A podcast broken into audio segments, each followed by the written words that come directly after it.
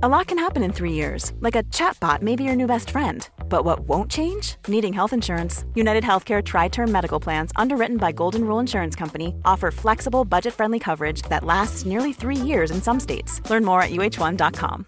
Hi, I'm Daniel, founder of Pretty Litter. Cats and cat owners deserve better than any old-fashioned litter. That's why I teamed up with scientists and veterinarians to create Pretty Litter. Its innovative crystal formula has superior odor control and weighs up to 80% less than clay litter.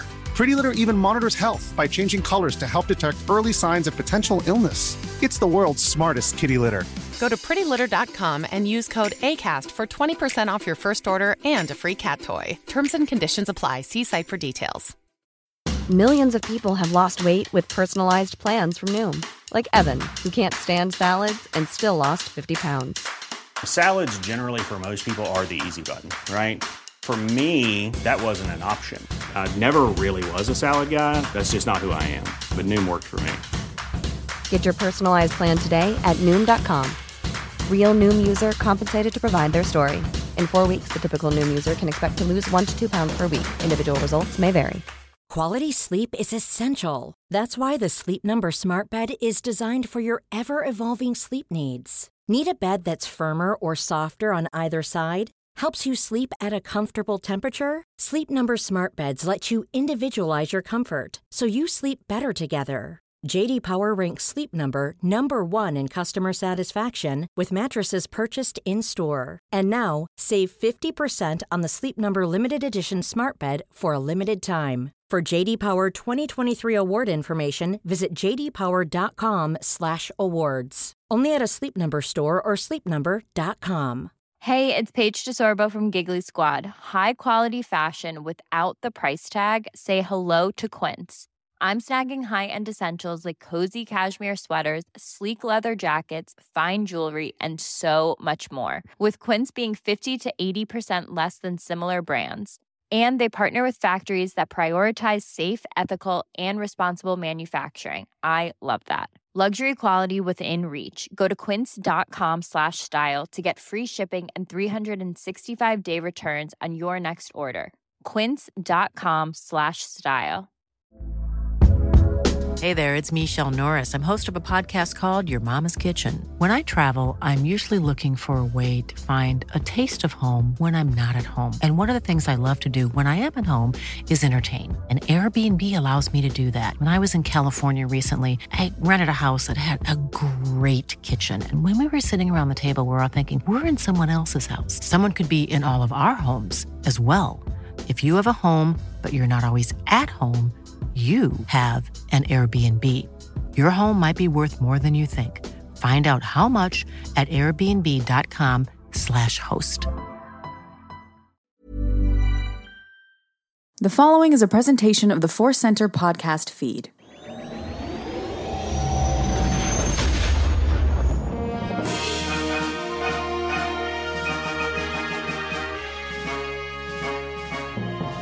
From the center of the galaxy, this is Force Center, a show about Star Wars, pop culture, and the ultimate adventure, life itself. I'm Ken Napzok.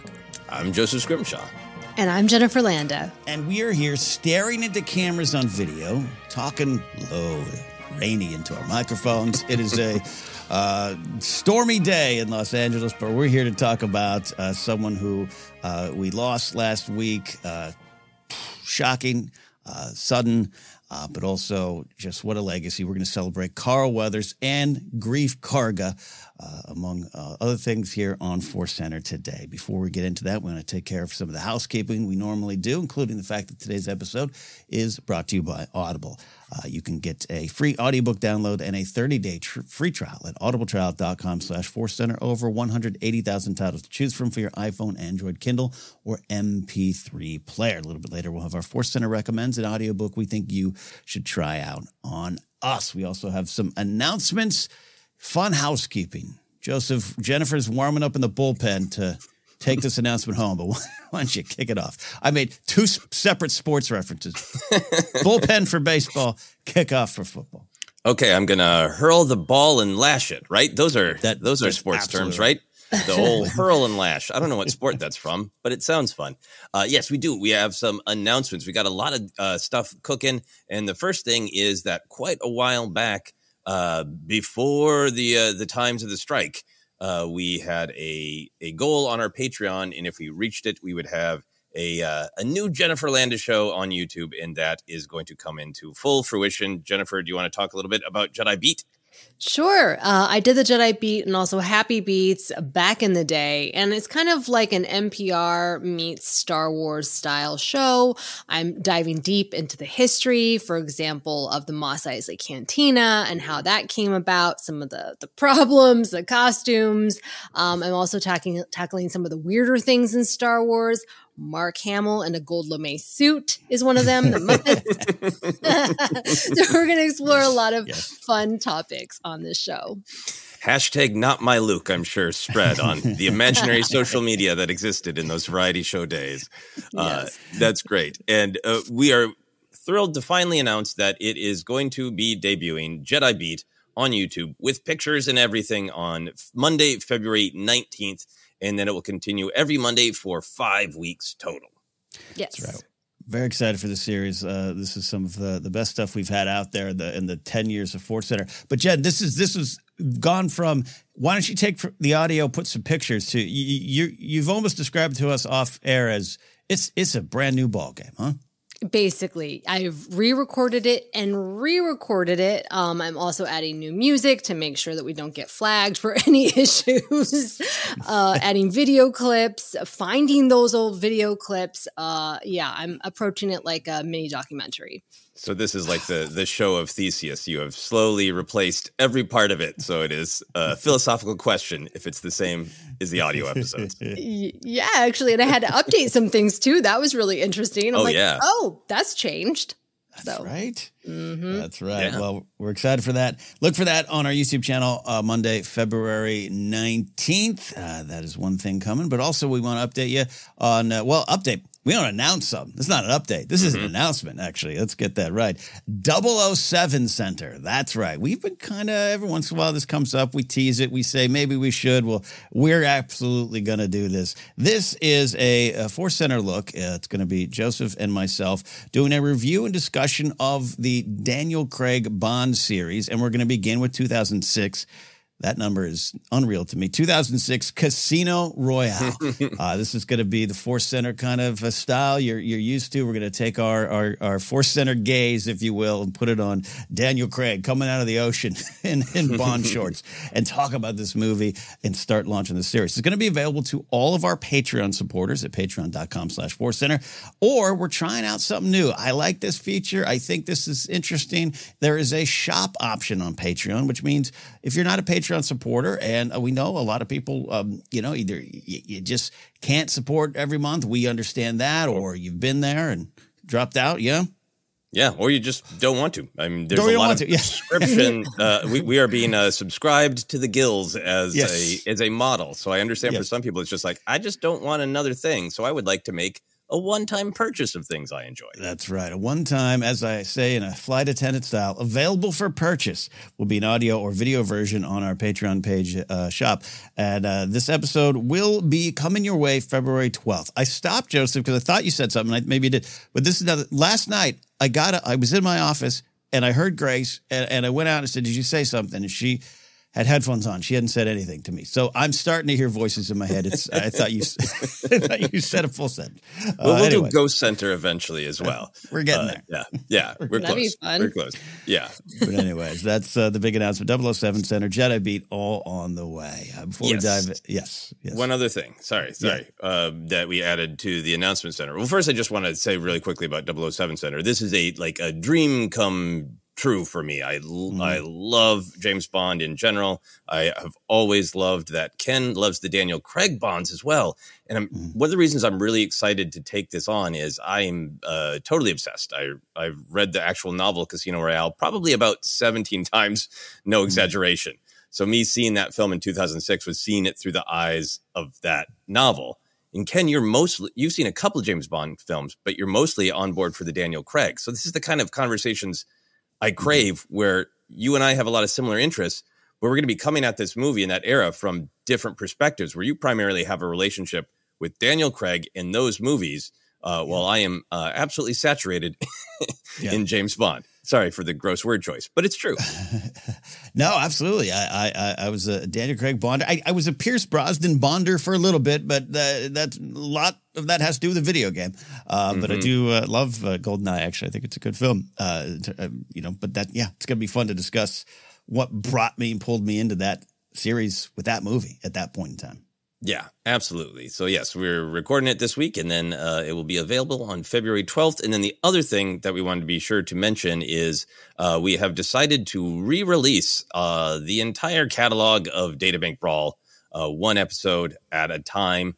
The original episodes we started in 2016, and they are absolutely buried. You will break your wrist trying to get to the bottom of our thousands of episodes. So we decided, why not just re-release them? So every Sunday, just on audio, just on podcast, we are re-releasing our old comedy fighting show, Databank Brawl. Yeah, it's been fun to pull the files, kind of re-upload them, and just hear already the things we're getting right and wrong in terms of the future of Star Wars from 2016 on. Probably not unlike, Jen, what you've discovered with Jedi Beat. Yeah. Another era. Mm-hmm. Another era. That's right. Another era indeed. Well, that is the housekeeping. We thank you all for your support. Before we get to the main thing, I guess we'll catch up with Star Wars Life Adventures. It's hard to have Life Adventures when you're reined in, and it's been it's not just a jokey. Wow, it's raining in Southern California, and we got to put on beanies. It's dangerous in some parts of the city, to be frank. So at the time of this recording, a Monday morning, I've not seen a break in the rain since about lunchtime yesterday, Sunday. So it's been kind of crazy. But any life adventures, Jen, found in the rainy days? Rainy days are difficult with two children going stir crazy. We got so desperate. I've been doing a deep dive into Gem and the Holograms, the 80s cartoon and doll line from back in the day. And my daughter saw me looking at it. She's like, "What's that?" I'm like, "Oh, you want to see?" And so she watched the theme song, about 20 times. I'm not exaggerating. In a row. She's like, "Again," click. Oh my! It's a great theme song. Yeah. Wow. It's a great theme song. So then I was excited, and I'm like, "Well, it's raining. They're desperate for content." So I'm like, "Let's watch the old Gem show." It was on Tubi. The audio mixing was a little weird. It didn't have the same thing. And about halfway through, they're like, "Can we change it to something else?" I'm like, all right. Theme song. Doesn't hold up. Song. Yeah, doesn't hold up. It's the song. But the idea of glitter and glamour, fashion and fame was very appealing to my 8-year-old.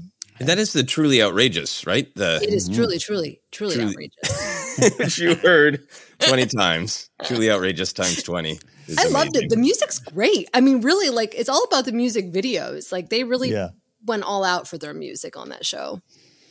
Was a time. It was a time, children. That's right.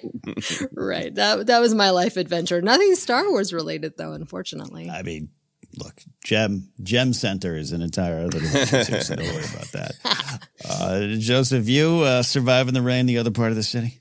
Yeah, absolutely. So far, we'll see. If the power cuts out suddenly, that will be an interesting episode. I think my only real Star Wars adventure is some action figure management. Another appearance on classic Doctor Who that I'm watching of a Star Wars actor. David Prowse, Darth Vader, was a Minotaur in an episode of classic Star Wars that I was watching. That was fun. The life adventure that was really fun this weekend was my wife wanted to look at an antique store for some furniture. And I was like, "Hey, that's great. Let me look around for what else is near there." And there's a store called a Videotech that it sells a couple things, but it's a video rental store of DVDs and Blu-rays. There's also Vidiots in the city, which I've never been to. But man, this isn't just like clinging to nostalgia for nostalgia's sake. It was really great to go through a video store, and they've got everything organized by actor and by director and by genre. So it's organized in a very specific way. It's obviously curated. So there's like tastes being presented to you, but it was so great to have it be physical and tactile and not like Netflix being like, "I think you should watch this. You specifically, we think we know what you like to 97%. And I'm only going to show you this. And also I'm going to insult you by showing me something I really do like and then saying, 56% match." Like I got I got mad when Clone Wars was still on Netflix because like I'd watched it like 7 times and it still was like 98% match. Like, what do I need to do to get to 100 Netflix? What do I need to get to? But it was really, really fun to just kind of have that physical in the world experience of picking what you wanted to watch rather than the digital interface. Yeah. I love it. Yeah, there's a store down the street from me that I know a lot of people are starting to talk about that every time I walk by it, I'm like, man, I should just pop in and see what I can rent on tape. I couldn't play it, but all right. Match it up. That's so important. Lovely. Yeah. Lovely. And you know why? It's because like the immediacy of everything, right? Like of Netflix, you don't like, you know, my kids say, I don't want to watch Gem. Let's watch something else. When we were kids, it's like, you go to the video store, you spend all this time. You're like, I think this is the one. You put it in. You're like, it's not great, but I rented it. So now I got to watch it. And sometimes you might like it in the end. Yeah. I mean, maybe things would have turned around if your daughters had made it through Gem. You know? I'm trying to get their attention span up. Yeah. How about you, Ken? What adventures do you have? Nothing super exciting. Just trying to get my life in order. Thank you to a lot of people who've everyone I know is going through stuff. It's my turn on the will he break wheel spin, the game show we're all playing. And I think last couple weeks have been it, but I had a lot of support. I'm also, I will not get into details, but I've had some old friends reach out that are old friends for a reason, but they've reached out in such a supportive way that I have to dig deep and find out what is Star Wars teach me about redemption from the other side. You know, if Darth Vader became Anakin and survived and lands on Endor with Luke and everyone, he's like, hey everybody, I'm back. I'm so happy for you all. What do you do? And that's kind of what's going on with me. So I won't go into details, but it's been, it's funny. Star Wars is everywhere. That's why we talk about it in this way. So, but other than that, surviving the rain, hanging in there, back's feeling better. Thanks for some people occasionally tweet to me, how's your back? I've had a bad start to the year, but I'm getting better. And all of you out there who've had a bad start to the year, you're going to get better too. We're going to get through this together. Yubna. There you go. There's Coach Ken. Yeah. I'm motivated. And now he's going to sell us a vitamin supplement, I think. I think it's all building up to a vitamin supplement pitch. Right. Or the thing I'm seeing a lot more now, you don't wear shoes. Shoes are bad for you, so get these shoes that have no support, and then you'll build support in your feet. These commercials are popping up all the time. I want to scream because I have bad feet too, so maybe I should get these shoes as well. Have you seen these? You haven't seen these commercials yet? No, I have not. I'm watching the wrong. What channel are you seeing? It's YouTube. Oh, it's YouTube. It's YouTube. Oh, YouTube. So it means it's it's probably, I don't know what happened at some point. I know I watched a TikTok of youngsters on TikTok there's a trend where they cut out the bottom of their shoes because they like to go barefoot everywhere, and so it looks like they have shoes on, but they're barefoot. Oh my gosh! There's a lot of questions, and believe me, people in the comments are asking these questions. And then that maybe that triggered it because now I'm getting these 2 workout people. I think they're from Australia. I don't want to. I think they're from down under, and they're just like, don't wear shoes, but if you got to, wear these. It's like tissue on your feet. Your feet need to build muscles. And it's all I see right now, and I'm like, what's going on with my feet that I see these commercials? There's a similar rage for the shoes with very little support that also separated all your toes. That's what I was thinking of. Yeah. I had a friend who wore those all the time. They're like socks. Including formal events. Yeah. Yeah. Formal events? They wore them before? Oh, no. There was an engagement celebration, and he showed up at him. We were like, Tom, what do you know? Was it a joke? Put your toes together for this one. Oh my God. What if I just did a TikTok that claimed that it is a big thing with Gen Xers to wear pants with the back cut out, you know, just for convenience? Would it get picked up and a bunch of people say, look at all the Gen Xers doing this? Or would it just be like this one weird a-hole with like 800 TikTok followers claims that? Would I be found out, or would people just pick it up and go, yep, Gen Xers are all cutting the butt out of their pants? There's only one way to find out. Let's start cutting. Gen Z, then everyone would want to be on that trend. Yeah. That's true. That's true. Mm-hmm. The generation makes a difference. Yeah. Well, we're having some fun. We're laughing. We're catching up. We're reconciling a full world and range of emotions, and that's going to be part of our conversation going forward here. Joseph, is you had this. We had another show planned, and then this sad passing of Carl Weathers happened, and you emailed us and said we've got to honor this man and this character. So, Joseph, we're going to begin that journey here right now. Yeah, absolutely. It was a real shock, and I think obviously fans of his entire career and fans of Star Wars were deeply affected. So it just seemed right to spend the episode talking about the man and the character who means a lot to us as Star Wars fans. Carl Weathers, athlete, actor, director, passed away at the age of 76. I think all three of us loved his work throughout his career, but developed an even stronger connection through his multifaceted work on The Mandalorian. Not only the acting, but also the directing and the great insightful behind-the-scenes comments on all of the various Disney Gallery documentaries. So we're going to talk about all that. We're going to celebrate Carl Weathers, and we're going to celebrate the character of Greef Karga, and we're going to start with the big picture. Ken, why did you love Carl Weathers? What was so magnetic about him as an actor and as a human in the public eye? We're going to get to some of the roles that made him famous, and I think he's a multi-generational star, right? There's a lot of different generations who found him in different ways, but I'll go. But sadly, we can now say at the end is he was, I'll say despite his age. What I mean by that is sometimes I have some people in my life who are in that age group, the mid-70s, and they're kind of like, I'm done. And I'm like, you don't have – no, you're not. You're not. Mm-hmm. And I look at Carl Weathers, who certainly had a bit of a resurgence with the character of Greef Karga in terms of an acting role. He even was saying some of the stuff like, I was kind of done. I thought it made me direct, and they put me in the show type of vibe. But he was still tweeting. He was still engaging and fighting and involved in issues and shared his truth and the hashtag Be Peace and all those things. He was still, he was retweeting or liking posts from our buddy Bri Ward about a Greef Karga Photoshop and stuff like that. He was out there. He was in it. He definitely from a distance seemed larger than life. And then in his passing, you've seen all the, the posts from the people that worked with him, especially in the Lucasfilm era. The heartfelt posts. And look, when anyone passes, it's sad. We saw this with Ray Stevenson too. It's, the connections, the bonds. He was larger in life too. But Carl had I was so happy. And we were there in 2019 in Chicago. So happy to have Carl Weathers in Star Wars. And when he walked on stage, and there was a little bit of like, whoa, remember that 2019? You were there with me, Joseph. Like when he walked out, this is a guy who's done a lot and been in front of a lot of people in his life.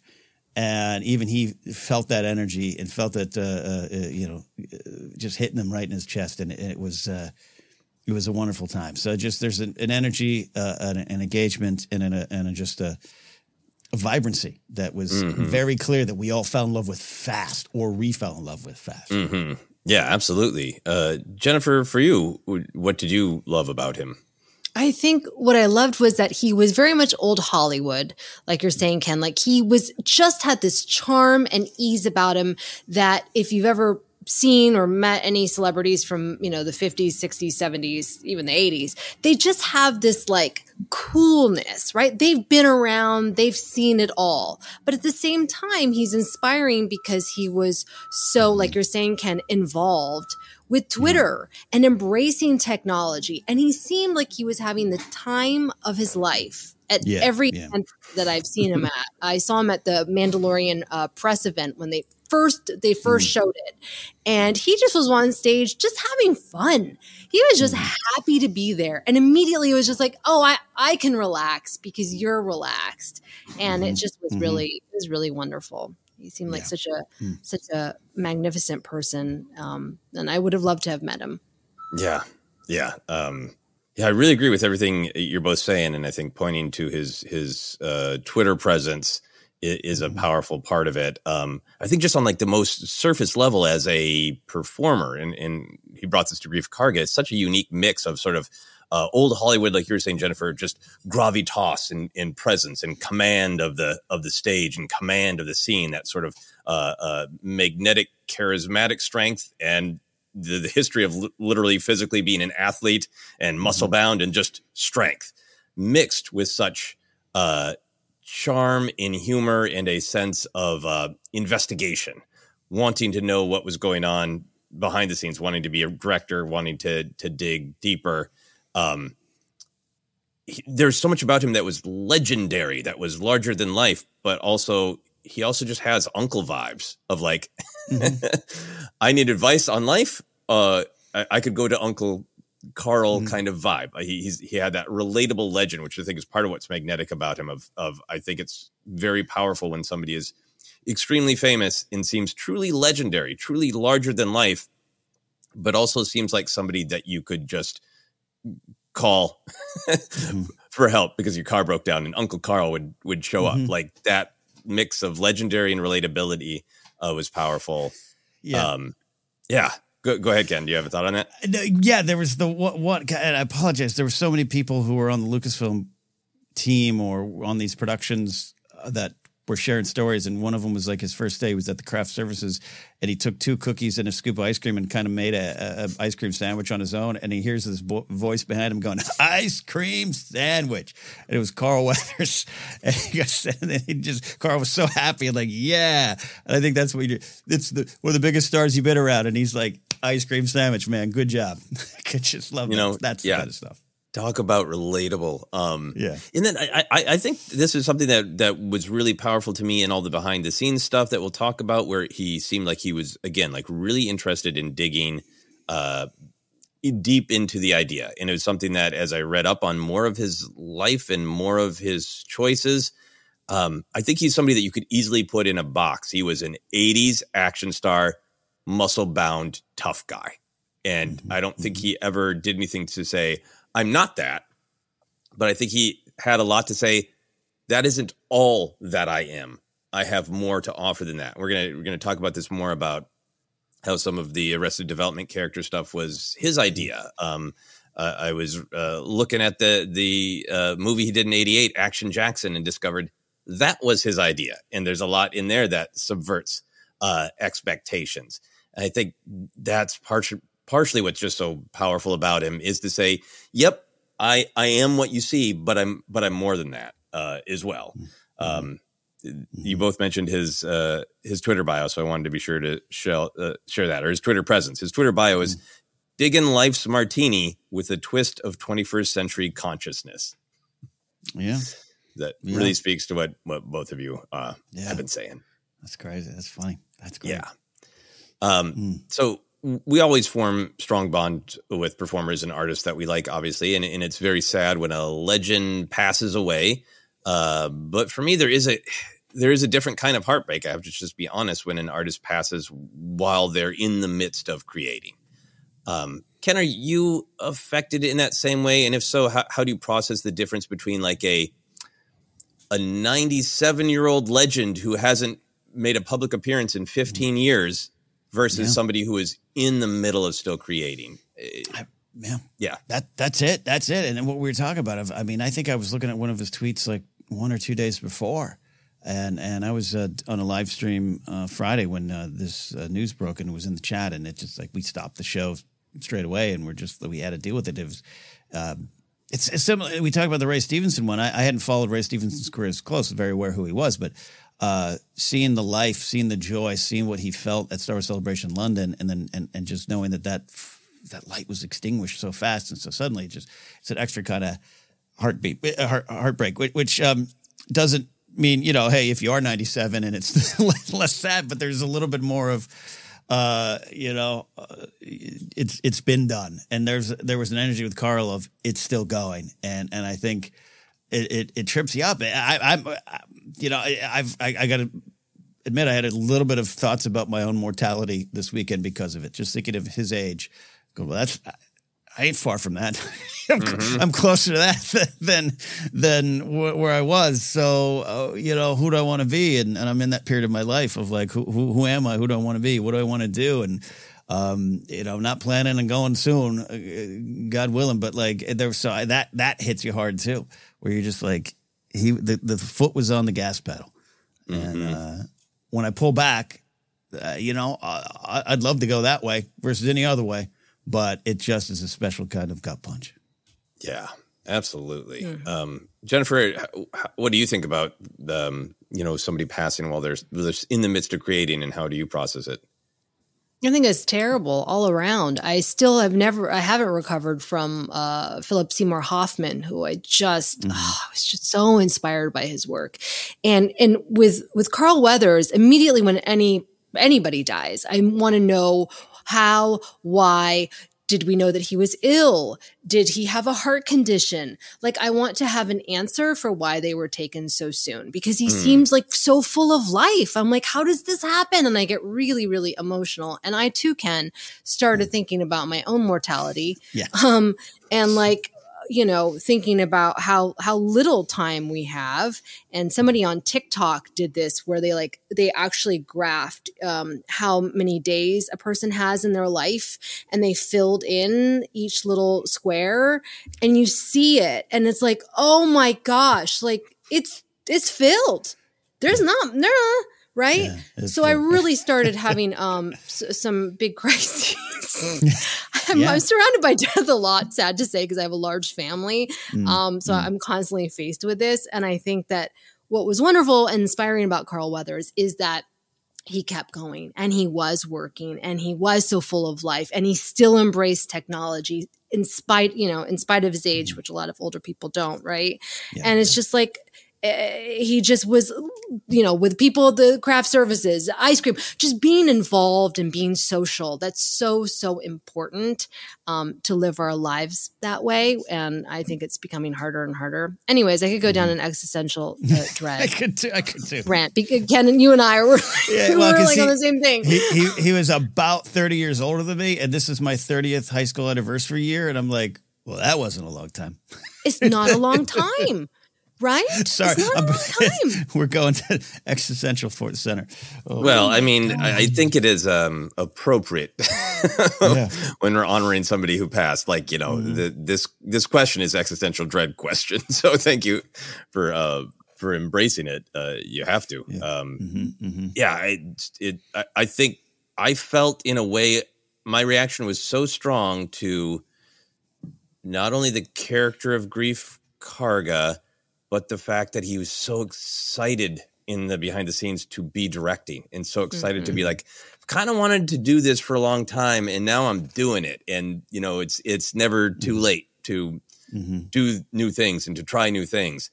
And I think that's part of what hit me so hard. If this is a performer that I loved, who I felt like, you're just getting started, man. You've had an amazing career, but also you're just getting started.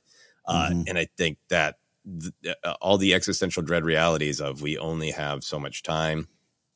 And I think if I've found any solace in the sadness, in the existential dread, social media has been this extremely weird reflection of what do you truly value?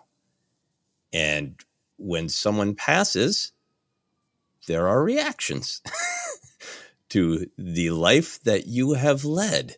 Mm-hmm. And there are some performers I love who I love Jerry Lewis, and he was a complex figure. And he had pissed off a lot of people in the last couple of years of his life with some really insensitive quotes. But throughout his life, he had been a really damaged, really challenging figure. There were some of us comedy fans who were happy to raise a glass, but the response to the man's passing was sad on social media. In contrast that with somebody like Carl Weathers, like everybody has a happy memory, whoever encountered him, of a kind thing that he said to them. Here is all these life lessons of be who you are and be even more than what people think you are. Keep creating to the end of your life. And just like Jennifer with that, like sort of TikTok of filling your days, I really tried to be aware of, like, if is this what I want to be thinking about on my deathbed? If not, should I be doing it today? Yeah. If I wouldn't want it to be what people say about me the second I die, do I want to spend any time on it at all? Like, you know, he got in a Twitter spat. He did this petty thing. Like, no. Yeah. So anyway, that's my contribution to Existential Dread Center. I think it's final thing I'll say is I've been on this kick a while, partially processing my father-in-law passing away with some creative ambitions left unfulfilled of I have a lot of baggage from various reasons about you want to be an entertainer, you want to have a podcast, you want to do this. There's ego involved in that. Oh, why do you need to show off? Why do you need everybody to see you? And I think the contrast to that is like art is a gift you give to others. And like, how happy are we for every bit of creation that Carl Weathers contributed? Mm-hmm. How happy is his family? You know, mm-hmm. how great is it as Star Wars fans that we have Greef Karga? So it's also a reminder to me that I really do think it's a good way to think about art is, yep, it's for the people who create it, but it's also a gift to others. Mm-hmm. Indeed. Well said. So we want to spend some time on some overview and some existential crisis. We also want to look back on Carl Weathers' career and our relationship with it. So, Jennifer, when did you first learn of Carl Weathers? Was it specific movies or roles, or was it just cultural osmosis being alive in the 80s in particular that caused you to discover him? I think it was that. And I think that, you know, obviously I knew Rocky. I saw Rocky many, many years ago. Predator, right? Like he just was a part of the talk. People would talk about him a lot. He was a presence, and I didn't really know too much about him. But it's like David Hasselhoff or like a lot of these people from the 80s where it was just like, oh yeah, he's a star, right? He's mm-hmm. He's a movie star. That's how I interpreted that. So yeah, he was just kind of always around, and it was interesting to see how his career kind of evolved. Mm-hmm. Yeah, absolutely. Ken, what was your relationship? Was it in the cultural osmosis, or did you watch Rocky 4 on VHS 1,000 times? I watched Rocky 4 in the theaters in 1985. Ooh. That's much like how Return of the Jedi was technically my first, well, not technically, New Hope was in a drive-in theater, but Return of the Jedi was how I got introduced to everything. And then you go back and it all just becomes one mishmash of memories. But yeah, Rocky 4 was my first Rocky in the theater. You know, James Brown, Living in America, singing that, Apollo Creed, and then Apollo Creed dies in the ring. And at that...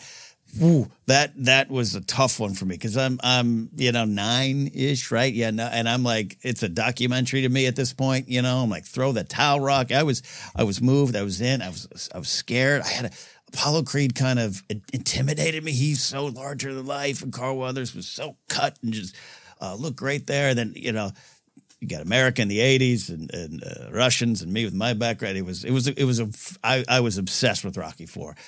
Then you go back and you fill in the story, and then you see it all, and it was from there. Then Predator, I was a big fan of the first Predator as a kid. So there's all that. So I was right there in the middle for that, for those big movies, and him as Apollo Creed, just such a larger than life character, visually just imprinted on my head as a kid, and also taught me a little bit about tragedy, you know, it's like Bambi's mom, Optimus Prime dying a year later, Nanta the Ewok, and Apollo Creed. It stuck with me. It stuck with me.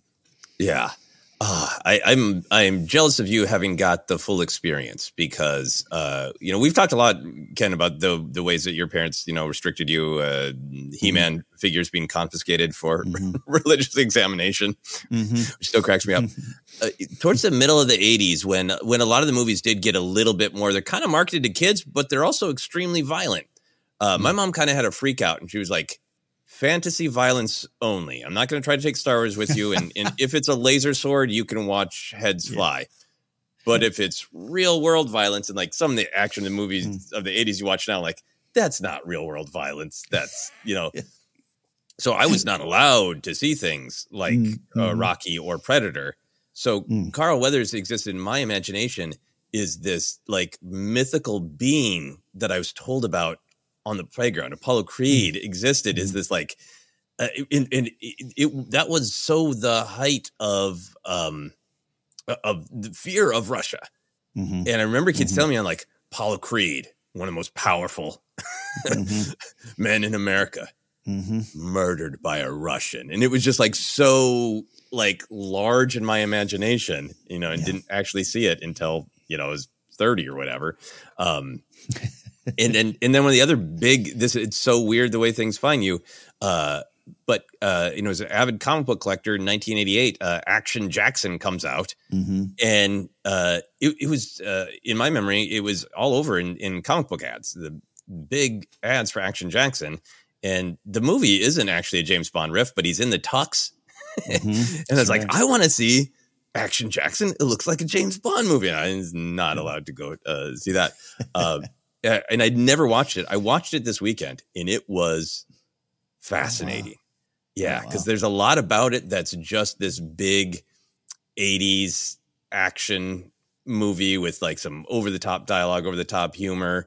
But it was also Carl Weathers doing, you know, what he did in so many instances where the initial idea was his, and he wasn't just like an action hero. He also had like a law degree, I think, from like Harvard. And like initially he's not carrying a gun and he's been busted down for doing the right thing. And and there are all these characters in the film who are kind of fulfilling some of the stereotypical action roles, but then very, very pointedly have something different and more and pushing past the stereotype. So that was a little bit of my journey this weekend, as well as back in the past. That's fascinating. On the Action Jackson's a little, I'm very aware, but a little less on my watch screen. You know what I mean? Mm-hmm. Yeah. No. Understandably, it was a punchline for a long time. It's like I need to see this. Yeah. Right. Yeah. Mm-hmm. So obviously, one of his huge roles, which introduced him to a new generation of people, and really where I got to see him as an actual performer, not just a legend whispered to me by playground friends in comic books. Was Arrested Development, and there was a quote from the creator of Arrested Development being shared around social media this weekend that initially the creator of Arrested Development wanted Carl Weathers to just do some Rocky parodies, and he called up Carl Weathers and said, "Hey, do you want to do this sitcom?" And Carl was like, "It's not going to be just a bunch of Rocky jokes, is it?" And he's like, "Oh no, it's not." And the quote is that Carl Weathers told Arrested Development creator that he wanted to do something different, that Carl Weathers was a director, he was good at comedy, he wanted to do something different, and actually pitched the idea of, what if I play myself, but I was really cheap? And the famous recurring bit of Carl Weathers teaching acting classes, but really just trying to find scraps to make stew. Oh my gosh, so freaking funny. It's born. So funny. What, Jennifer, what is meaningful or powerful to you about that reoccurring bit, or the fact that it was Carl Weathers saying, no, I'm not just going to do a parody of the Rocky movies. I have more to offer.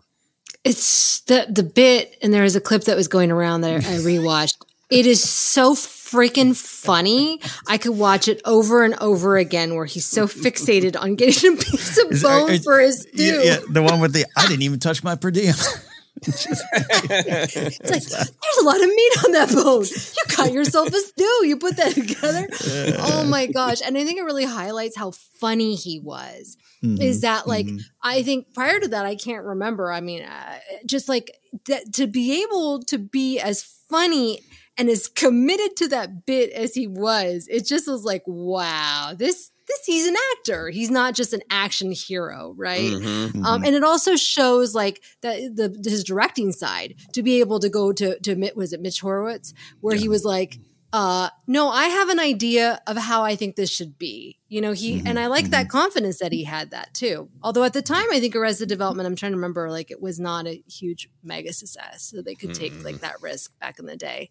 But it's just so freaking funny. Yeah. Yeah.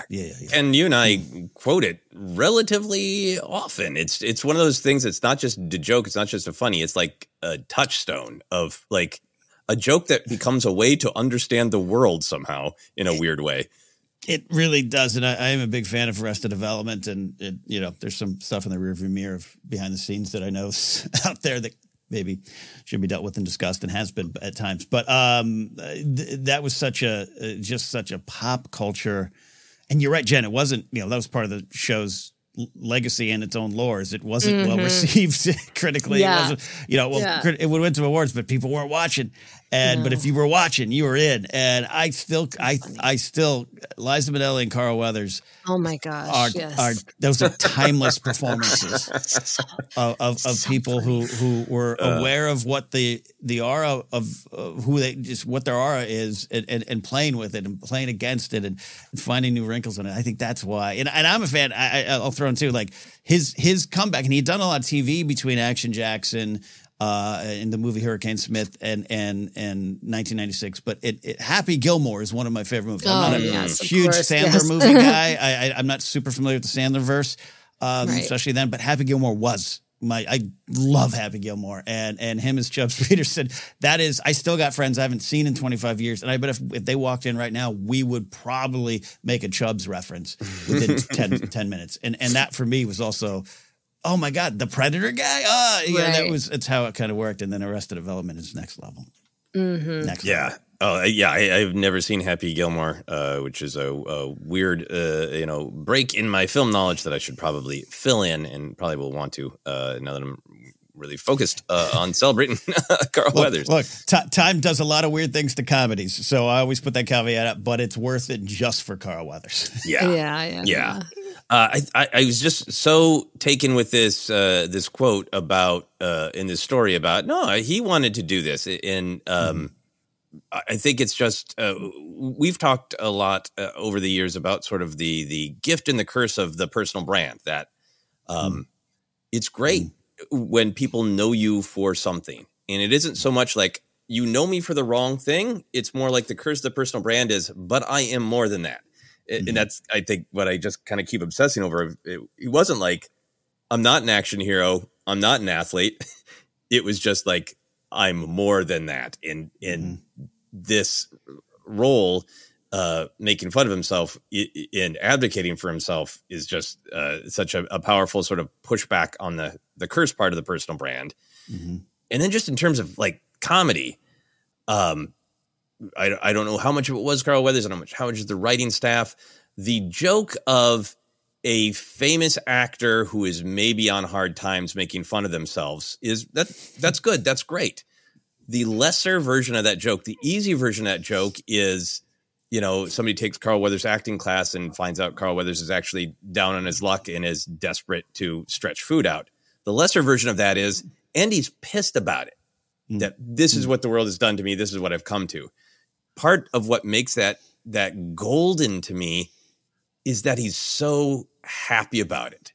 That he's so it isn't just he's optimistic in some sense. It's like it's got meat on the bone, so I guess I got to take it home and I'll stew again tonight. That would have been funny, but deeply hysterical in the just catalog of comedy bits for the ages. Maybe you got yourself a stew going. The joy of it. That's also just like a great life perspective of instead of focusing on the most negative aspect of this situation, being like, it's sort of like, hey, I don't have to take my car to the wash. I love rain. It's just rain. Yeah, it's like a delusional character. Yeah. Maybe you got a rain going. Yeah, I'm laughing almost uncontrollably because I don't have the quotes, and I'm always bad with quotes, but I don't have the quotes. This is a big paraphrase memory. But when David Cross's character first meets him and Carl Weathers clicks in that he could take this guy for $1,500 to act, it speaks to the joy you're talking about. And that's where it clicks in right from the beginning. It's just like, oh yeah, I can take this guy's money. Dying. Yeah. Oh gosh. So great. I'm gonna watch a supercut of the stew. Seriously. Mm-hmm. Yes. So given all the roles he's played, and all the different relationships with that different fan bases had with him, from Happy Gilmore to Arrested Development to Predator to Rocky to Action Jackson, what was the power of bringing him into Star Wars with The Mandalorian, Jennifer? What I thought was interesting when I was thinking about them on the stage, with Pedro Pascal, Gina was there as well. He had, like you're saying, he had this gravitas about him, and so he brought his legacy, but he also brought a mainstream appeal to this Star Wars show that was basically going to be launching Disney Plus, right? This was a huge, huge deal. And I remember people who weren't too familiar or had not really stayed with Star Wars were like, oh, that new show has Carl Weathers. Like, he really did attract a larger audience. And he did bring, he got kind of brought some class, right? Mm-hmm. To the world of Star Wars, which I really appreciated that. And I just knew with him there, it was going to be good. It was going to be fun. That to me was why I was like, okay, I wasn't sure about Gina and her acting ability, but I was like, well, at least Carl Weathers is there. I love Pedro Pascal. It's going to be all right. Yeah. It's going to be all right. Ken, what do you think he brought in that sort of announcement, really, even? It's wonderfully surreal, right? It was wonderfully surreal. And a lot of it has to do with this, I won't refer to it as just simply a comeback. And this one might have been more of a comeback than Happy Gilmore or Arrested Development. This one was like he was kind of winding down his acting career. You know, he's spoken about that. And so you could say that, but it was more than that.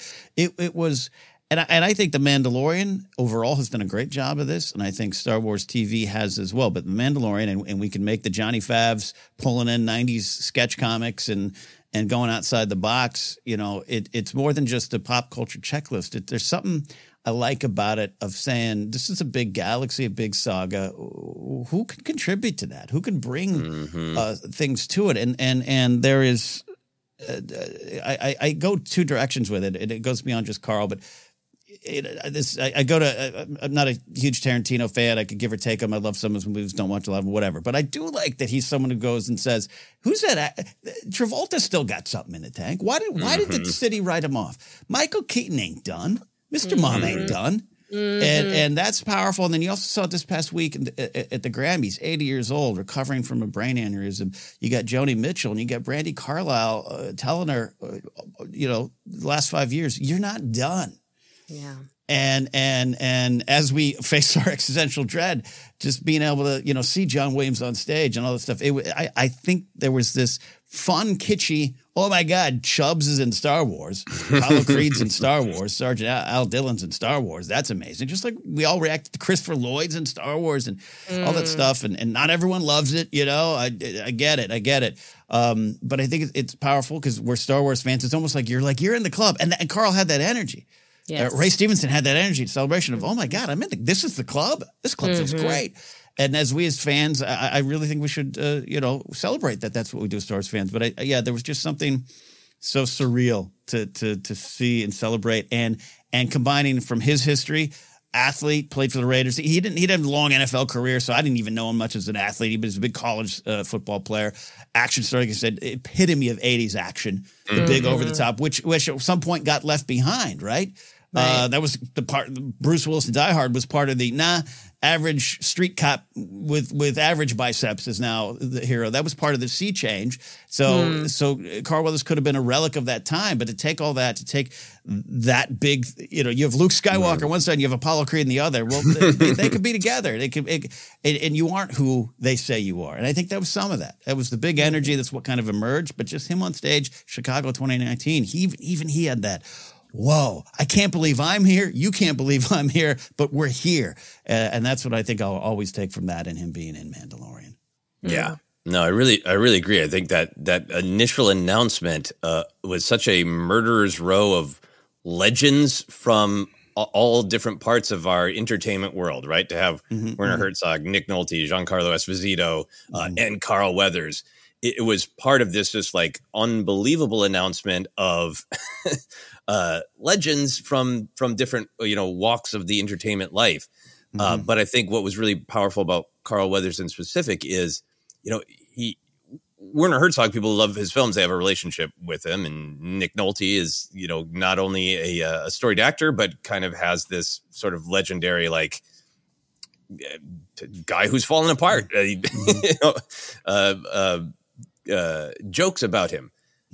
Carl Weathers had this sort of just endless wave of love of that people had clearly bonded with him.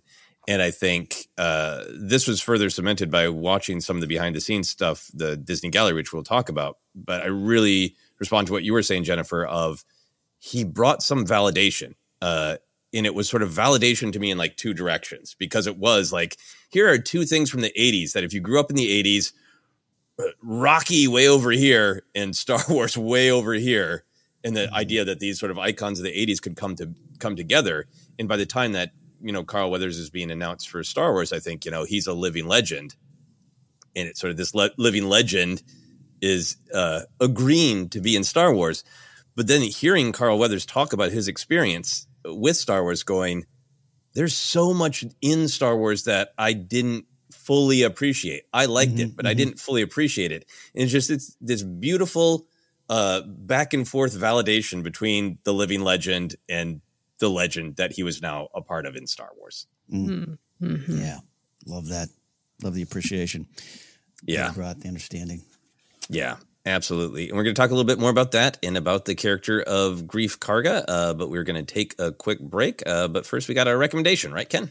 That's right. We're celebrating Greef Karga next and continuing to celebrate Carl Weathers. But you can celebrate Asajj Ventress. That's right. By checking out Dark Disciple, the book that everyone is talking about by Christy Golden, as they should. 9 years later, the book's getting a second life, and I love that for Christy Golden as well. Download your free audiobook today by going to audibletrial.com/ForceCenter. Try Dark Disciple by Christy Golden out on us at audibletrial.com/ForceCenter and get your free audiobook and support the show in the process. All right, we're gonna get a stew going. We're gonna come back. We're gonna laugh, maybe even cry, and celebrate Carl Weathers here on Force Center.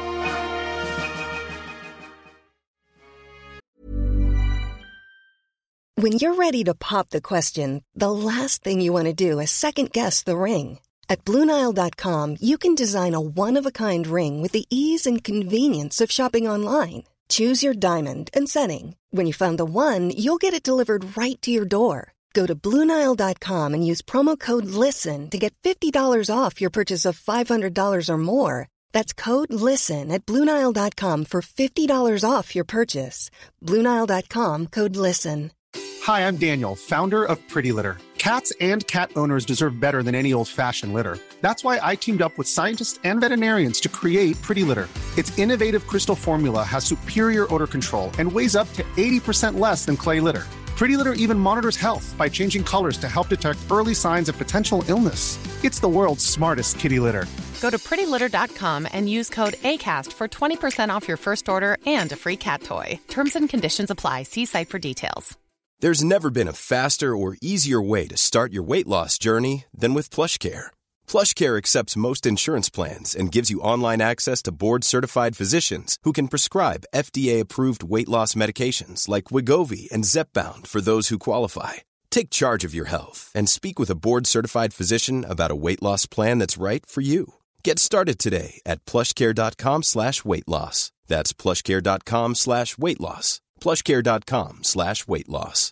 Hi, I'm Daniel, founder of Pretty Litter. Cats and cat owners deserve better than any old-fashioned litter. That's why I teamed up with scientists and veterinarians to create Pretty Litter.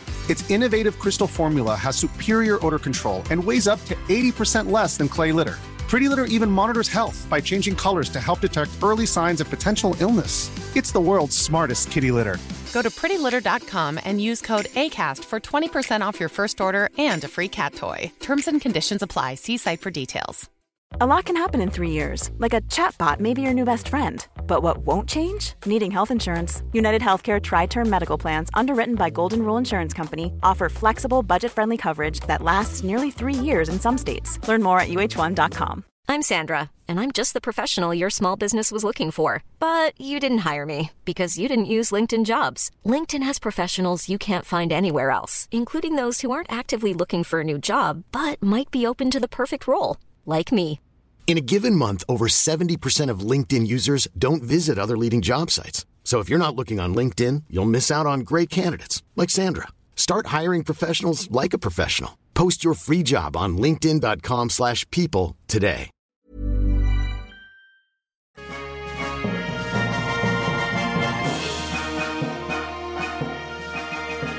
All right, we are still here. We're not going to mention the video transition every time, but as when I put the episodes up and I edit, we all do a great job of just freezing, like we're in an improv game, and then Corsa comes back. Freeze tableau. All right, Joseph, thanks for leading us through and getting me laughing on just the memories of this here. Yeah, hilarious and powerful stuff. And we're not done being both sad and laughing as we talk about the character of Greef Karga. We're going to start with the big picture. Ken, for you, what is interesting or powerful about the character of Greef Karga? I'm going back to when I immediately, again, the anticipation for Carl Weathers and Star Wars, pretty high at this point when the series debuts in fall 2019. And then it exceeded expectations. Just his presence. Mando, everybody in here hates you. All those big moments and the energy he brought. But then to bring the heart, to the comedy. Hey, baby, do your little thing. And then the turn that he goes through.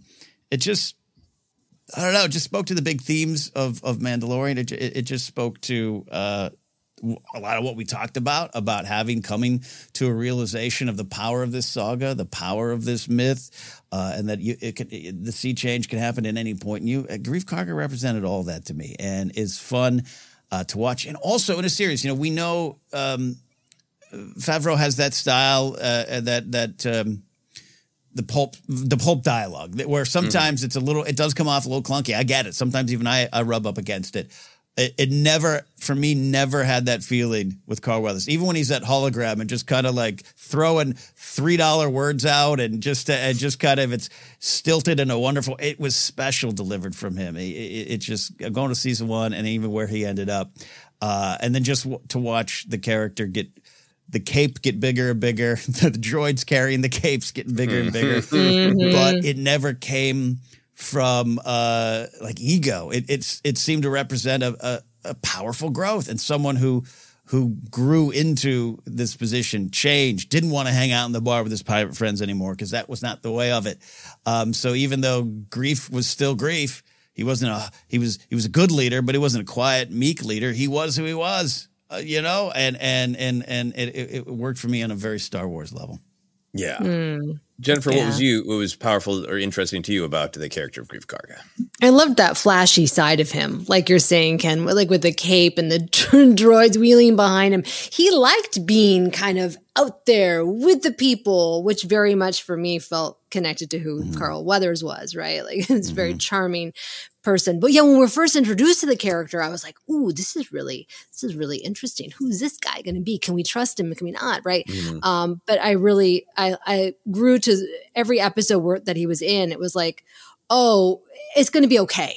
He became like this kind of like this safety zone for our heroes, and knowing that he was going to be there for them and being loyal and really trying to better his community. It was really beautiful to see that evolution of that character.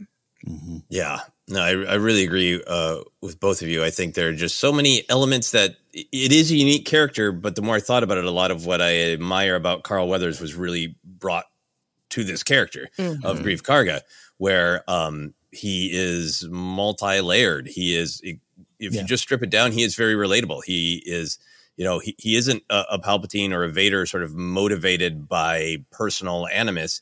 He's a person on the fringe of society who's looking out for number one. And he's got that just like straightforward in season one. Like, what? I'm looking out for number one. It's a hard galaxy. Every government I've known has failed me. I'm getting by. What are you going to do?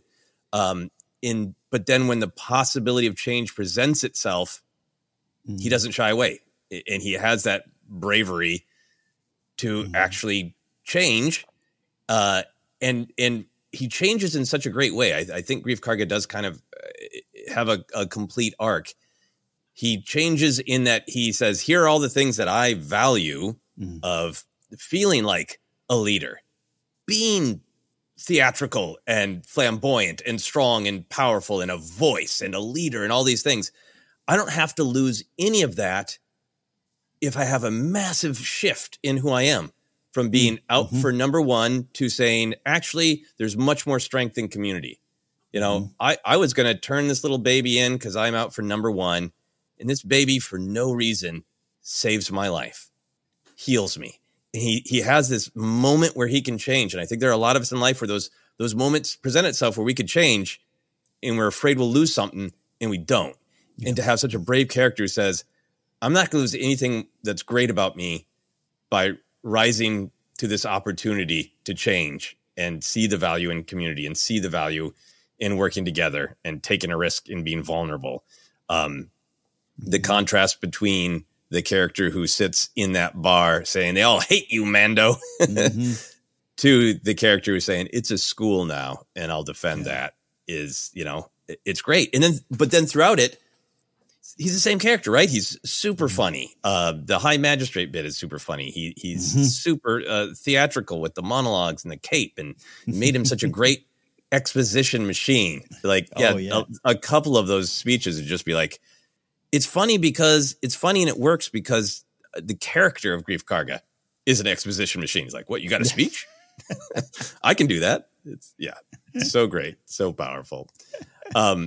We have already checked off in our description of why we love Greef Karga some of his great moments, but I want to be sure to have the opportunity to highlight some more. Jen, do you have any favorite Greef Karga moments? Yeah, the come on, baby, do the magic hand thing is so funny. And it shouldn't work in Star Wars, but it should work. Right? It should not work, but it works because he's delivering that line. Like it oh my gosh. And that's what I think was so fascinating was he brought the comedy. He brought the comedy. And then there's also the contrast where he was able to take down the space pirates, right? Where we see this real kind of like Western showdown moment. And I believe that too. So yes, he can be funny in this other instance, but he can also be tough when he needs to be. And I thought that was just such a great character that we don't always get in Star Wars where they can play those two sides of the coin. Yeah, no, the magic hands is a highlight, and I love that you brought up that it shouldn't work because I think it feels too meta. It feels too self-aware of, you know, hey, if the Force is real, you know, this is the kind of things we would say. But I think he just sold the honesty of that, of he's just sort of like, the baby healed me, then he held back flames. This baby can do anything. Why would it? It's the way my brother reacted to Luke Skywalker being too powerful in Return of the Jedi when we started playing with our action figures. My brother set up this whole scenario where the action figures were stuck on a furniture planet and they were on the dresser and he wanted them to get to the bed and he was going to have like Han Solo fire a grappling hook. And I was like, Luke can just levitate everybody. My brother got real mad about it. It was like, so there are just no problems now, I guess, because Luke Skywalker has the Force. No other problems exist. And there's something that is like meta that works of he doesn't know the limitations of the Force. It's just like, get the baby to do it. Like, do the magic hands. The other thing I love about that is, come on, baby, do the magic hands thing is so funny that I always forget that it's followed up by the great banger of when Grogu doesn't respond, Greef Karga just says, I'm out of ideas. Right. It's a 1-2 punch. I have some other thoughts too, Ken, but I want to know what, any favorite Greef Karga moments from you. Yeah, we're highlighting a lot of them in general, just his vibe, his presence, those moments, especially in season 1 before the transition. And I was thinking about the chapter 3, right, which is the Deborah Chow directed Sin episode. There's something I like because he's still agree. And it was interesting, by the way, I think to, you know, the show begins and it's like, you said it, Joseph, like Greef is kind of a bad guy, or Jen, you were touching upon it too, right? Where are we at with it? Because we want to love Carl Weathers, right? We want to love anything he's doing, but we're not necessarily rooting for him. He hasn't made all the decisions yet. I love that episode. I love that the sin is in part committed against him, or at least he's aware of the sin. And there's that moment at the end where he's kind of like confronting Mando, and he's got his little holdout blaster, and it's just 1-on-1. It's such an 80s moment to me, right? It is such the villain shows up at the end and is like, I got you, and the hero still gets away. And I thought maybe, well, that was it. You know, that was it. Right. You know, and then he's saved by the credits, right? Saved by his greed, if you look at it that way. He puts the Beskar next to his heart, and it saves him. It saves him. But there's some he was perfect for that. It's just such a small moment in the great, you know, Mando, everyone hates you, all that. We can go to all that, but like, and those are such wonderful moments we've already discussed. But I just love, as I was just rewatching season 1, like after the movie announcement, which it's just tragic. We won't see Carl Weathers on the big screen in that film. It's such a quintessential 80s action moment that he was perfect for that. It was meta without even trying. I love it. Yeah. They all hate you, Mando. Might be one of my favorite Mandalorian lines. Might be one of my favorite Star Wars lines. There's so much in that scene, and he plays it again. It's funny, but it's funny because it's coming from such a place of truth. Of he's giddy from the fact that this impossible job was accomplished, and he sees everything as sort of like, here's how you get by in life: is you're out for yourself, and you use other people, but sometimes that can be mutually beneficial because he's like, your glory is my glory. But there's also that sort of like, there's a sense of him as a romantic, and the idea of station and the idea of being legend is like, they hate you because you're a legend. You made yourself a legend on this job. And the seeds, they all hate you, Mando. It's just a beautiful line and a beautiful delivery. Just in the way he's talking to the whole bar, like, they all had a tracker. They all had a chance, but then they all failed. He's like yelling at them all. There's so much that's funny about it. But it's also like he's rolling out all of these like kind of sad, this is all the world has to offer is money. Or maybe you want a Twi'lek bath or massage, you know, like. And Mando's given back to him nothing but honor. Right. And you can see him almost like confused by it. Yeah. But there's obviously something there because he becomes such a man of honor. And you know, by the end is given these speeches, you know, to the Mandalorians about you may not have a home planet, but you have a home here on Navarro. That scene becomes really important from Greef Karga's perspective because it is almost like the seed of him being willing to change and seeing all of this honor from Din Djarin. Yeah, absolutely great. It's even when he's asked by Din about what are they going to do with him, it's like it's the first moment of grief being like, well, I don't ask, you don't ask, don't ask, no one asks. Why would you ask? Yep. And then he starts to learn why would you ask? Yeah. Why you should? Yeah, it's a great scene and a great line. Do either of you have any other Greef Karga moments that you specifically wanted to highlight? I mean, I love him, you know, to Vane and the pirates and just the old friends showing up to do old times. That whole sequence is really fun for me, and just his entire presence in season 3, including because he's the one that's like, so you reunited with him in the Book of Boba Fett, okay. Right? Okay, it's like, you completed your quest, but you're right back with him. And I just love everything about him in season 3, the bigness of the character of Greef. Yeah, I'm just glad that they didn't cover him with an alien face prosthetic as they initially were going to do. It wasn't until Favreau met him in person. He was like, oh, actually, no, let's not do that. Thank God. That's all I have to say. Yeah. We're not seeing a lot of faces on this show. Please. Yeah. I'll shout out the he's trying to eat me moment in Chapter 7, the Reckoning. When Grogu's coming up to him to heal him, he's trying to eat me. It's great. It's a bittersweet line, but in the Reckoning, when he gives that big hollow monologue where he tells Din basically like, hey, I got a problem with the client. Come back here and I'll work with you. We'll use the kid as bait and we'll eliminate the client. But he says, you might be surprised to hear this, but I'm alive too. It's just great exposition. Yeah. And final thing, Jennifer and Ken, you both mentioned the school scene, but that's a great Greef Karga scene because it shows how far he's come and what has changed or what hasn't changed. But it's also for me, like it crystallizes to me the largest theme of the New Republic era of people are trying to change. People with imagination and empathy are trying to change. And there are all these forces who are just sort of bitter and stuck and resent change and don't want anyone to change. Don't want anything to change. It was a bar once. It's forever a bar, period. Yeah. I just don't want change out of disliking change. And so to have him be totally faced with Vane saying basically like, I'm going to start a shootout in your streets if you don't acknowledge that this is a school. And it being such a place of a thing of honor for Greef Karga of like, this was a bar where I hired people to do awful things, but I've changed and it's a school now.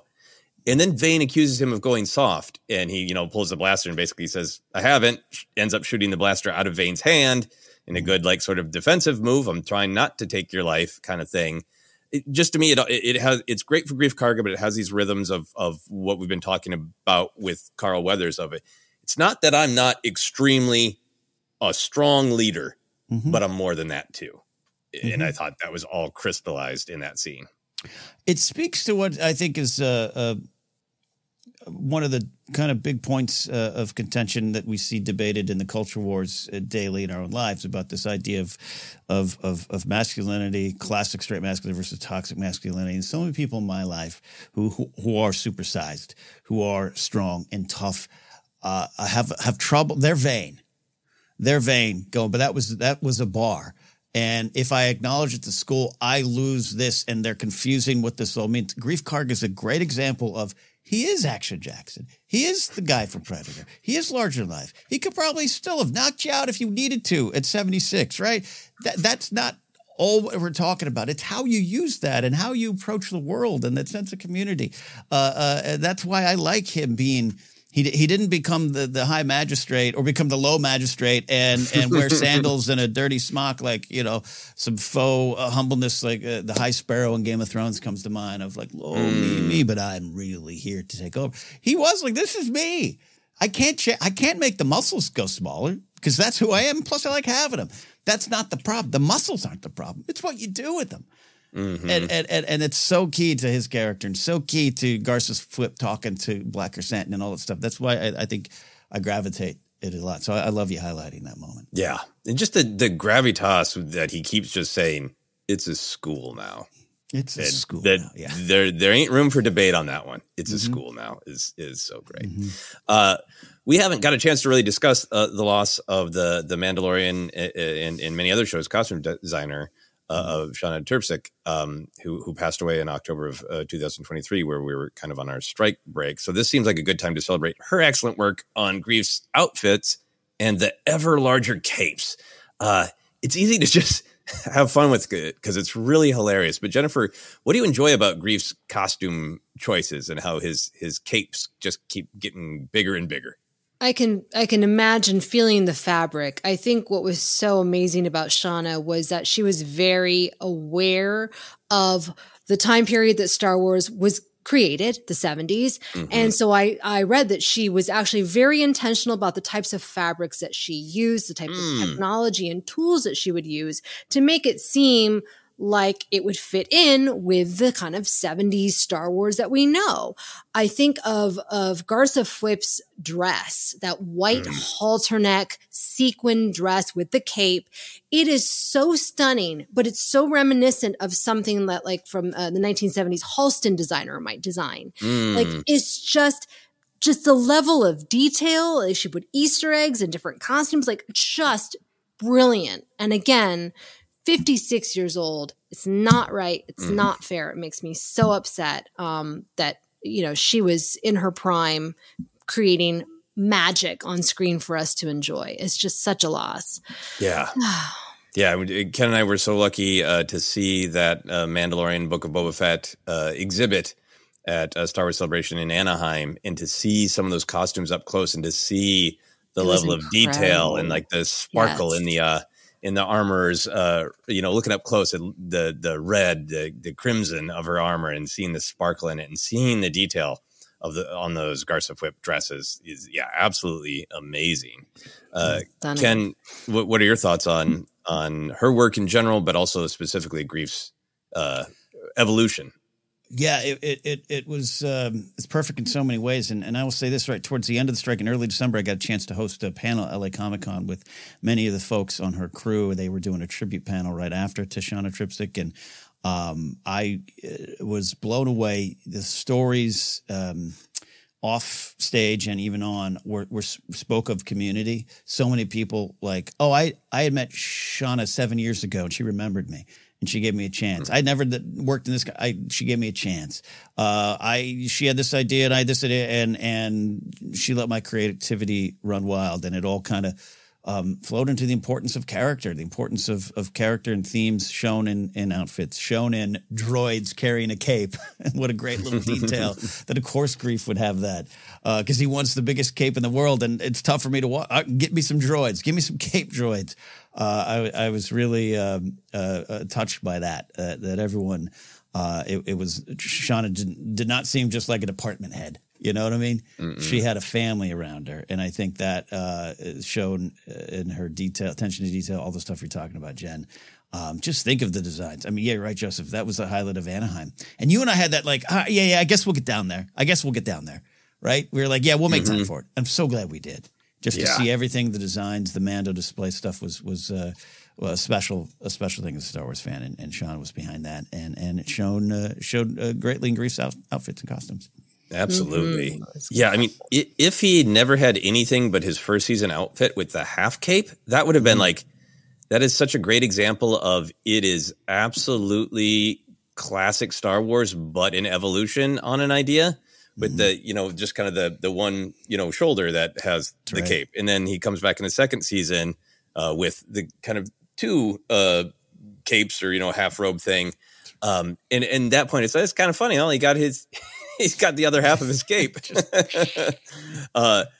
then to have the sort of confidence that this character can be taken deadly serious and still have something about him that is funny, that he wants a cape this big, that he needs droids to carry it. You know, and the tragedy of both of these passing is like, what would he have been floating in a, you know, half cape, half land speeder by the time we saw him again? And I think it's one of those kind of details that I think people in the Star Wars bubble notice and like joking about. And it is funny, and the humor is part of its power to me.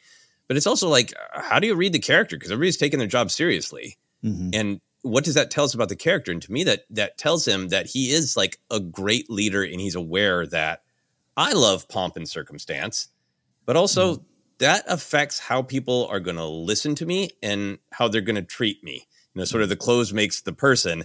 I'm projecting authority and class, and Navarro isn't this sad backwater place. It's not a quick, mine those asteroids, you know, pump and dump, we're all going to leave. It's a place for royalty, and I'm going to be the symbol of that. There's comedy to it, but there is totally like, that's who the character was, who had a sense of the value of pomp and circumstance and theater. And he's dressing, I think, for himself, and he's dressing for theater of like, I'm representing Navarro, and it's so classy. You need two droids to help carry the class. That's how classy Navarro is now. I love it. Yeah. That's who I am. That's what my culture is. That's what I bring. And ain't nobody going to take this from me is the energy of Greef Karga. Yeah. Mm-hmm. Yeah. So Carl Weathers also did great directing work on The Mandalorian, season 2's chapter 12, The Siege, and season 3's chapter 20, The Foundling. Jennifer, what did you appreciate about those episodes? In The Siege, there's a lot of humor. There's a lot of action. He directed himself, which is never easy to do. The Foundling is really fascinating. That's the one that I feel like was really talked about at the time, obviously, because we saw Grogu's trauma. We saw Kelleran back, which was just like, what? Oh my gosh, Ahmed Bestis is back in Star Wars with a character that started on a kid's game show. Like, what? Right? So it just was such a dramatic and exciting moment. And obviously he was the right person for the job to be able to handle these types of stories. That's really difficult to do. Yeah, no, absolutely. Ken, what did you think of those two episodes? What did you see in the direction of them? Yeah, The Siege is so fun, and it's one of those things that made sense at the time, right? Again, Action Jackson is directing an action episode, and you know, there was blaster fire and speeder bikes. A lot of the clips from the trailers were that episode going into the season, and it made a lot of sense. But again, and that's all correct, I think. But let's not pigeonhole Carl Weathers, and he comes back with another episode full of big action. But it's this episode that's about family. It's about the next generations, but protecting the next generation. And then it was perfect. Jed, I did a little bit of, I was like, oh yeah, The Foundling. And I just brought it up on Wikipedia again to be like, and it's like, oh yeah. That's Ahmed Best. And I saw Ahmed Best's post this weekend. I'm so glad Carl Weathers directed that episode, and that you take this performer and you take this character, this wonderful new character that's all about the next generation, protect the choice to protect Grogu, but to be able to have this almost meta comment on, you know, Ahmed Best and his journey, the incredible highs, the devastating near you know, end of the line lows. And for have Carl Weathers to be like, you are not what they say about you. You are not your failures. You are beyond that. You are yourself. And you still have something to add, and you can still keep going, and you can still be powerful. You can still be who you are, and have Ahmed Best so represented in the design of Keller and Beck, right? The designs down to the Jedi robes have very specific things that Ahmed kind of had wanted put in there. That represent him and culture and all those things. It just couldn't be more perfect. It adds to the tragedy of the loss, but it's part of the legacy to celebrate that he got to direct Ahmed Best returning. It's amazing. Yeah. Yeah, that post from Ahmed Best, if anybody hasn't seen it, is great about Carl Weathers being there for him, knowing this was hard to take a step back into Star Wars, and how much Carl Weathers was there for him to say, you got this, which is such a, you know, not all directors are supportive directors. No. Or would know how to deal with that situation in a respectful way. Just even how the whole scenes are directed, you can tell. It's like, it's not that it's necessarily serious, but there's a level of respect and love that I can feel in the direction. I just think that that's just really difficult to pull off. And like you're saying, not every director would be able to do that. Mm-hmm. Yeah, no, I really agree with both of you. I think there's this great evolution of the Siege is a great 80s comedy buddy action movie. There's a great chase. There's great humor with Grogu. Mm-hmm. It's great across the board. It's like this wonderful buddy movie action comedy in Star Wars, moves the overall plot forward. Great. And then The Foundling is sort of this next level. It's probably my favorite episode of season 3. It's got the Grogu flashback, but the whole episode is so centered on this focus on community and protection, and that it is incredibly hard to be connected to people because we're going to lose people. It's hard to grow because you have to face your trauma. It's the whole thing that gets established in that episode of if this kid wants to be a Mandalorian, one thing you do is face your weaknesses. And, you know, we're ironing the impurities out of the Beskar. Mm-hmm. And while we're hammering, it's church. And you should be hearing in that ring a siren song to face your trauma. Mm-hmm. And at the same time, we're telling this story where this is the way has been potentially, you know, a really rigid statement of a cult-like rigid group. And it has been about violence and about not taking your helmet off. And the version of this is the way in The Foundling is about being there for one another and saving Paz Vizsla's child, while Din's child, Grogu, is going through this trauma. Everything in this episode is about facing trauma and being there for one another, and a much kinder view of this covert of Mandalorians that eventually, towards the end of the season, appears to make a better choice of staying connected. And I think this episode really sets all of that up. And I'm just... Boy, I would have loved to hear Carl Weathers talk endlessly about how he approached it. Obviously, those ideas are in the script, but he really brought them to life and made you feel them, that this is a different kind of strength and often a harder kind of strength, which is vulnerability. Yeah, it seemed to come from so much of his heart, too. It's a perfect, you know, I don't know how that – I'd love to know how they came to the decision of Carl, you got this episode, or Carl saying, I got this episode, how that came about. It was magic that it happened, and seeing Katie Sackhoff post on Instagram about her and Carl sharing a love of the Pacific Northwest and family and connection and community and those kind of things, and to see that on display in that episode, all that stuff's in there. I love it. Mm-hmm. Yeah, absolutely. So we've already mentioned it a couple times, some of the quotes, but Carl Weathers featured prominently in a lot of the Mandalorian behind the scenes of the show Disney Gallery. That first season has like 6 episodes, and then there's ones about the second and the third season as well. Jennifer, do you have any favorite moments or words of wisdom from Carl Weathers that you wanted to discuss from those Disney Gallery episodes? Not necessarily words of wisdom, but I thought his insight on the volume was really helpful for anybody who has criticism of the volume. But he was giving it from an actor's perspective, but also kind of a director's perspective. And he talked about how the great thing about the volume is that you are able to see what is happening. An actor is able to instantly get into the moment, not have to just be staring at tennis balls and green screens.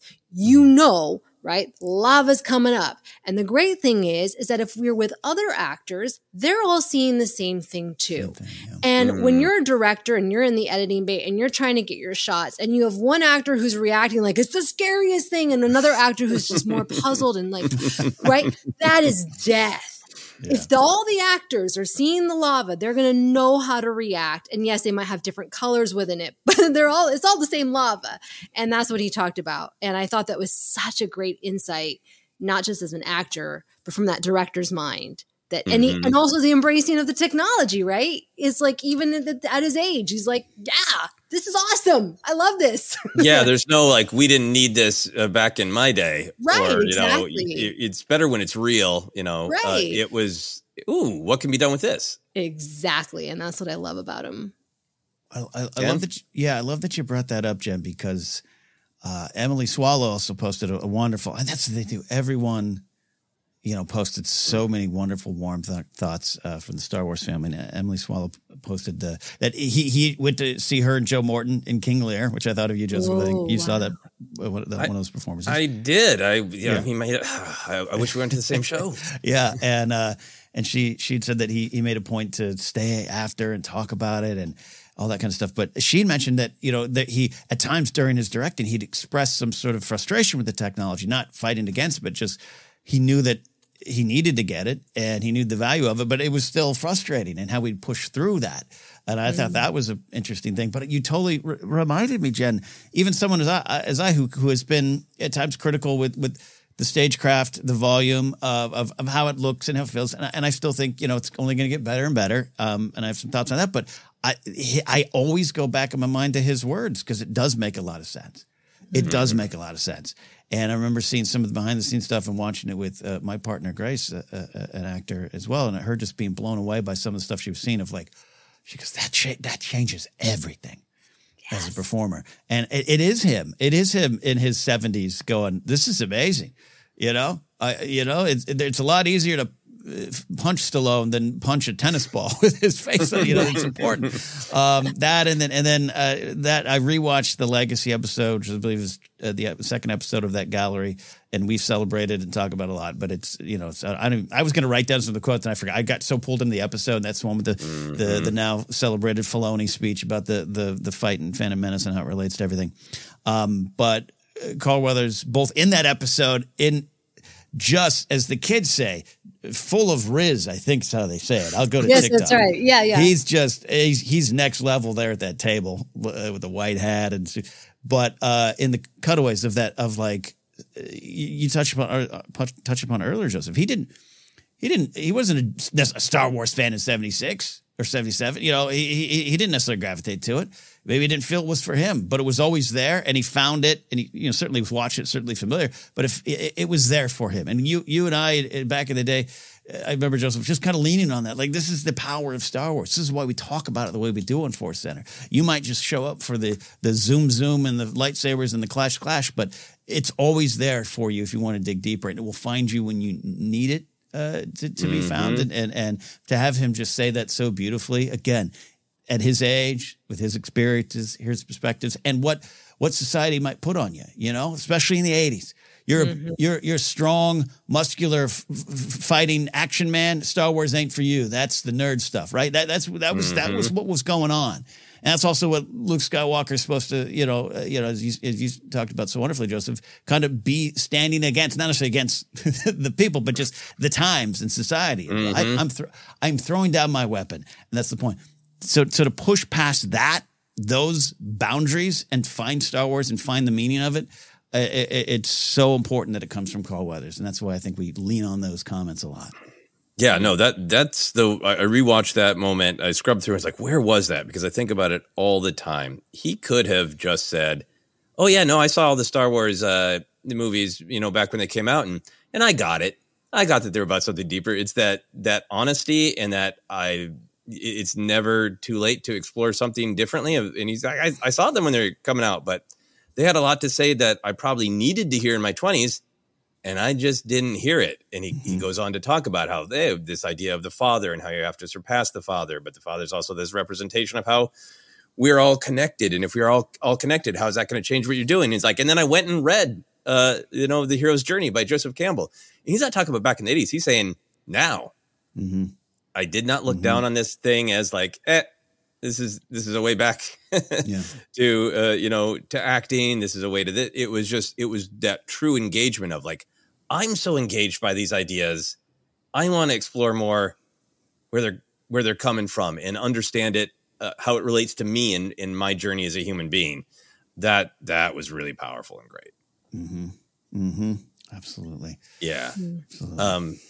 Another one that I wanted to share is it's in the first season, the cast episode, where they kind of start by talking about him and how he wasn't really thinking about acting, but they invited him back. And he says, I did write down this quote because I wanted to get it right. He says, I always want to see the script, man. What am I being asked to do?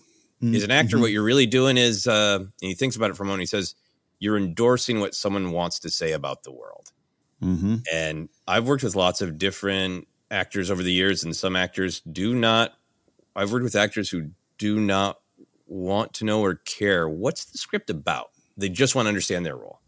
And I understand that some people approach it that way, but for me as a writer and a director and an actor myself, I love that somebody, and he goes on to say like, what is this saying? And A, do I agree with it? Is that a thing I want to support in the world? And from an actor's perspective, what is my part in telling that? If this whole thing is telling us a story about redemption, about accepting change, what's my arc in that? And how can I support that? It's just, it makes me love him as an actor and as a human to just say, first thing is the script. And if you're saying something that I disagree with in the world, I'm not helping you say it. That's pretty amazing. Would you guys have any thoughts or reactions to that that quote? I watched that too, and it was kind of forgot that moment too. And it's great that he's kind of saying it with John at the table. You know? Like, yeah, I was double checking what you wanted to say. Yeah, what you actually wanted to say. Yeah. So it's really important in this day and age because people will associate you with the projects that you're a part of. Mm-hmm. And if you have a problematic creator and you're, standing by them and you're staying silent, well, people are going to say, hey, you knew this person was doing this stuff. Why didn't you speak up? Right. So I think that was very, very smart. And just, again, another way of showing that he was evolving with times. Yeah. Yeah. Very well said. Any final thoughts on the legacy of Greef Karga and Carl Weathers as we wrap up our conversation, Ken? It's, this is what we're saying here today and what we're feeling and what the community felt this past week and weekend is very real, very organic. Meaning he was in Star Wars and it immediately meant so much to so many people. None of this is forced for me. Like, Carl died. Well, I guess we better say something. I wanted to say something, right? Mm-hmm. This is a name that I have been speaking about since 1985. Even when he faded from the pop culture landscape, this was a personal event. He shows up again, and then he shows up again, and he shows up again. But then in the final years of his life, because of Star Wars, and we talked earlier about bringing people into Star Wars, when Star Wars can introduce someone to a different generation or allow us to see someone in a different way, it's generally speaking a good thing outside of maybe one or two examples individually. But like it was such a wonderful thing as a lifelong fan who watched Apollo Creed die in the ring and was, you talk about existential dread early on in life, heartbroken, screaming in my head, throw the towel rock, to go from that and to learn about him as a man. Because I think back then, grown up, we didn't get to learn as much, right? We didn't have as much access. You'd have to get Starlog magazine to get interviewed, but now we have, for better or worse, we have more access. And then you get access and you're maybe sometimes like, I wish I didn't know that about that guy. Carl Weathers comes along and passes the test, man. And when everything you learned and everything that was shared about him over the last couple of days by his castmates and his crewmates and his friends and his family was just beautiful. It's a loss. It's a giant loss. I say this a lot on radio when an artist passes, but we have the legacy of their work and we have the legacy of their words. And with Carl Weathers, we have the legacy of his own lessons shared with us, especially the last few years. Great loss, but I'm blessed. I think we're all blessed to experience Carl Weathers, and hopefully we all can. Hashtag be peace going forward. Very well said. Jennifer, any final thoughts from you? For me, it was so important, not just because of his legacy, but he was a black man who was in Star Wars, which notoriously has been very, very white. And so to see this man get to play a complicated character, a character that was not a stereotype, bringing all of his talent, his ability, going on to then directing. It made me feel so happy, inspired. It made me think of the kids who are going to see him and believe that they belong in this universe. Like it means so much. And I loved that because he was this megastar, right? It shut up the fans that are normally very vocal, that always go on their campaigns, whether it's Finn, whether it's, Moses Ingram. Like they were all silent because what could you say about this man? You really want to say something about him? Go ahead. He will take you on Twitter and do it in a way that is just perfect. Right. Mm-hmm. And it's just like, it just made me so happy every time he was on screen, not just for who he was, but also what he represented for those of us. Yeah. A very powerful, very well said, Jennifer. And I think a really important perspective. This was, it was weird for me on Friday. I had to stop everything I was doing. I was really, really devastated. And I think part of it is, I have known of the legend of Carl Weathers for years and years, but I didn't get to see those movies. And he was a whispered legend to me. And I really became aware of him as this extremely funny, charming guy on Arrested Development. And I saw the movies, but it wasn't the same thing where I eventually saw the movies of my youth, but it wasn't the same thing where I saw him at a sleepover in 86 and grew up with them the same way. And in some ways that whole kind of world of Rocky and Predator, when I was a kid, represented a world that I wasn't a part of. I was scrawny and liked art, and I was not a big, tough man who could do big, tough man things. So it was kind of over there. And the strength of my relationship with this idea of this man, because I didn't get to know him in real life, obviously, was everything that he brought to Star Wars. And I just so loved the role of Greef Karga, and digging deeper and hearing more about his personal life. There's so much about Greef Karga that was truly representative of Carl Weathers and things that I just think are incredibly valuable. He represented absolute gravitas. You take him deadly seriously. And you were saying, you want to go after Carl Weathers on social media? Go ahead. Absolute gravitas, but along with that, just charm and compassion and valuing humor and wry, funny, winking in the know humor. In that everything about the character of Greef Karga and the way that Carl Weathers approached it and communicated about it was all about dig deeper, dream bigger.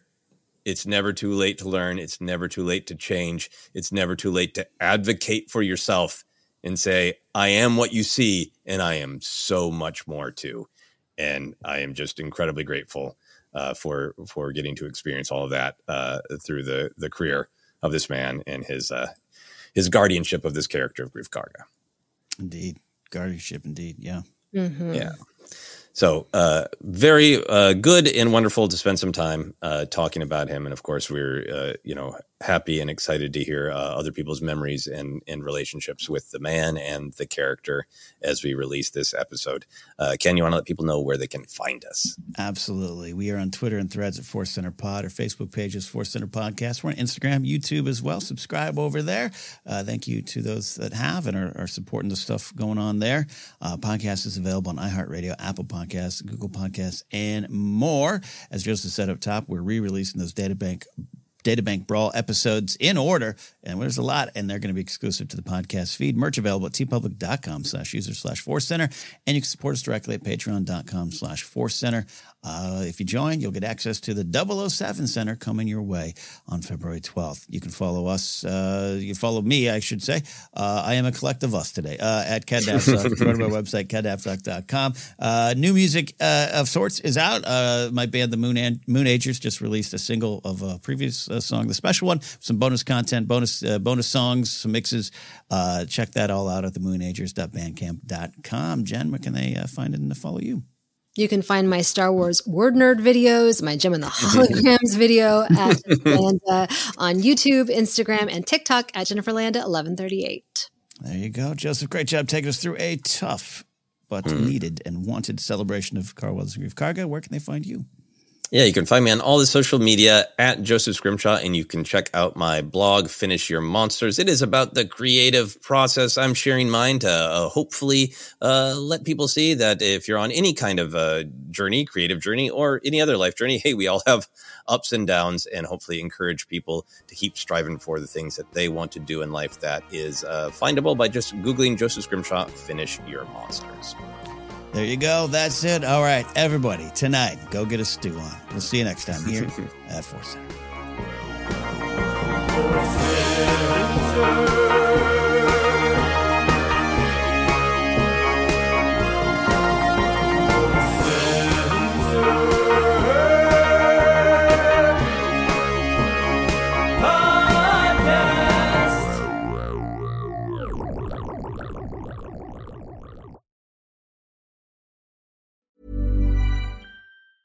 Planning for your next trip?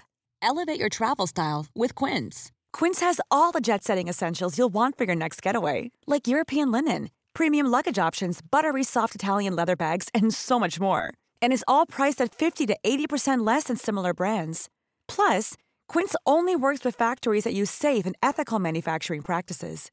Pack your bags with high-quality essentials you'll be wearing for vacations to come with Quince. Go to quince.com/pack for free shipping and 365-day returns. Hi, I'm Daniel, founder of Pretty Litter. Did you know cats tend to hide symptoms of sickness and pain? I learned this the hard way after losing my cat, Gingy. So I created Pretty Litter, a health monitoring litter that helps detect early signs of illness by changing colors, saving you money and potentially your cat's life. Pretty Litter is veterinarian developed, and it's the easiest way to keep tabs on your fur baby's health right at home. Go to prettylitter.com and use code ACAST for 20% off your first order and a free cat toy. Terms and conditions apply. See site for details.